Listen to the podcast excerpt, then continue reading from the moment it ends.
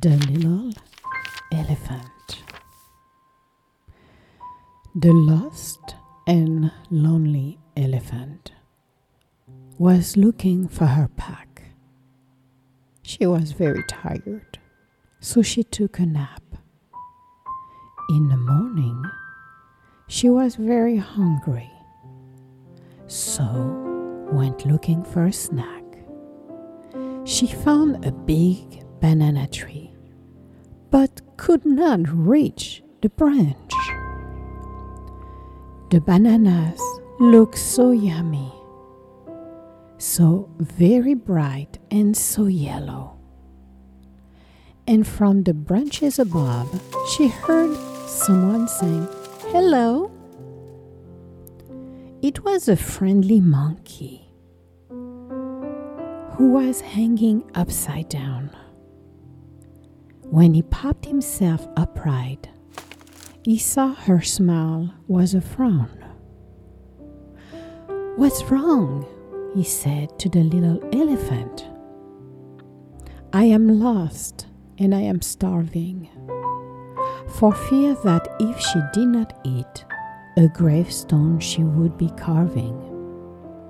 Let me help, said the little monkey, swinging limb to limb, before finding the best banana to give her the full and widest grin. He dropped it to the ground with care and watched her as she ate. He was suddenly sad to see her in such a lonely state. Have another, he said, as he took the time to remember what he ate. The trees are for all of us. Just mind the seasons and don't be late. She looked up with a smile and reached out her trunk.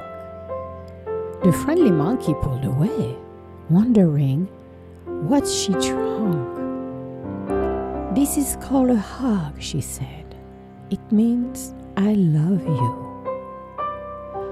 I turned the front upside down, said the monkey, and that means I love you too.